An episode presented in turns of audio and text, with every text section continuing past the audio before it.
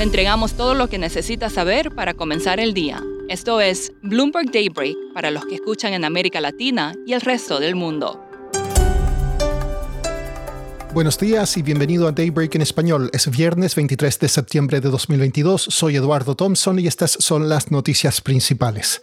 Nuevamente los mercados están teñidos de rojo debido a temores de políticas monetarias más restrictivas y mayor desaceleración global. Los futuros en Wall Street, las acciones europeas y las asiáticas caen, el crudo retrocede, las tasas de los bonos del tesoro suben y el Bitcoin cae. El banco de inversión Goldman Sachs recortó su objetivo para fin de año para el SP 500 de 4.300 a 3.600 puntos, culpando a la trayectoria de las tasas de la Fed. El estratega del banco David Costin dijo que las tasas más altas justifican un múltiplo precio-ganancia de 15 veces en comparación con la estimación anterior de 18 el Reino Unido anunció el mayor recorte de impuestos desde 1972 para impulsar la economía. El gobierno de la primera ministra Liz Truss recortó su tasa máxima sobre los ingresos del 45 al 40%, entre otras medidas. En Ucrania comenzó el referéndum sobre la anexión a Rusia en cuatro territorios ocupados. El gobierno de Ucrania y sus aliados describieron las encuestas como una farsa. En Rusia, los hombres en edad de conscripción huyen en masa del país tras la convocatoria de tropas hecha por el presidente Vladimir Putin. Italia se dirige a las urnas el domingo. La líder del partido ultraderechista Hermanos de Italia, Giorgia Meloni, está a la cabeza de las encuestas. En noticias corporativas, las acciones de Credit Suisse caen a un mínimo histórico pese a negar la intención de dejar el mercado de Estados Unidos. Y Boeing pagará 200 millones de dólares para resolver quejas de la SEC por no revelar a tiempo problemas de seguridad del 737 MAX. Pasando a América Latina, una encuesta de Datafolia muestra que Lula da Silva podría ganar la presidencia de Brasil en primera vuelta. Tiene el 47% de las intenciones de voto contra un 33% de Jair Bolsonaro. Según fuentes, la Junta del Banco Interamericano de Desarrollo recomendó la destitución del presidente Mauricio Claver Carone tras una supuesta relación romántica con una asesora. Chile planea vender hasta 12 mil millones de dólares en deuda total el próximo año, dijo el ministro de Hacienda Mario Marcel en una entrevista con la agencia Reuters.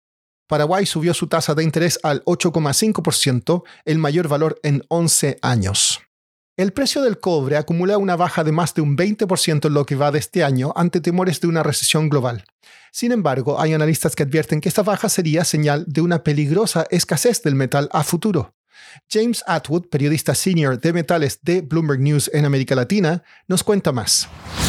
Bueno, lo que estamos viendo en el cobre es un contraste entre una perspectiva muy inestable a corto plazo y una muy positiva a lo largo plazo. El cobre se usa en tantas cosas, desde chips de computadora hasta sistemas de energía, que es un referente para el crecimiento global Así que con todos esos temores de recesión, el aumento de tasas de interés, eso significa que los precios se han desplomado en los últimos meses. Y al mismo tiempo, algunas minas nuevos, eh, nuevas perdón, eh, están entrando en funcionamiento en Perú, en, en, el Congo. Pero la industria y muchos analistas eh, están comenzando a hacer sonar las alarmas sobre cuán apretado podría volverse el mercado dentro de unos años. Es por dos razones uno eh, en el mundo que está tratando de reemplazar los combustibles fósiles, al electrificar todo, se va a necesitar mucho el hambre de cobre. Y, algunos eh, esperan que la demanda de cobre se duplique en las próximas décadas. Eh, y al mismo tiempo, cada vez es más difícil y costoso encontrar y desarrollar nuevos yacimientos. Las leyes están cayendo, las expectativas ambientales y sociales están aumentando.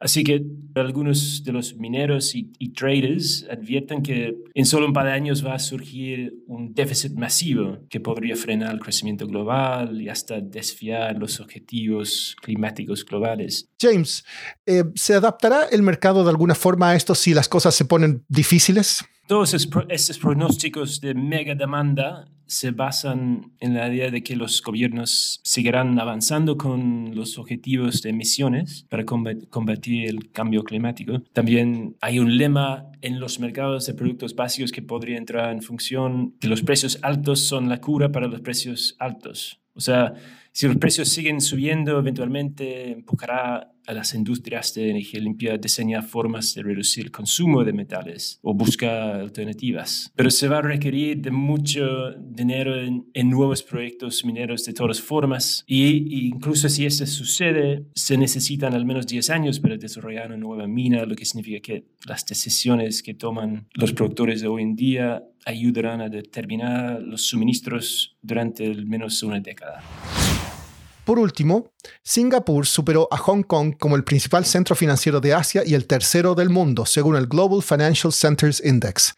Nueva York ocupó el primer lugar, seguida de Londres. Hong Kong cayó al cuarto puesto, golpeada por las estrictas restricciones por el COVID y una fuga de talentos. San Francisco completó el top 5. París regresó a los 10 primeros, mientras que Tokio cayó al puesto 16. Eso es todo por hoy. Soy Eduardo Thompson. Gracias por escucharnos.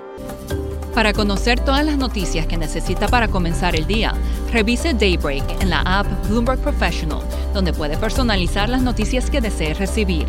También puede suscribirse a la versión solo audio en Spotify, Apple Podcasts o la plataforma de su preferencia. Eso es todo por hoy. Escuche de lunes a viernes Bloomberg Daybreak.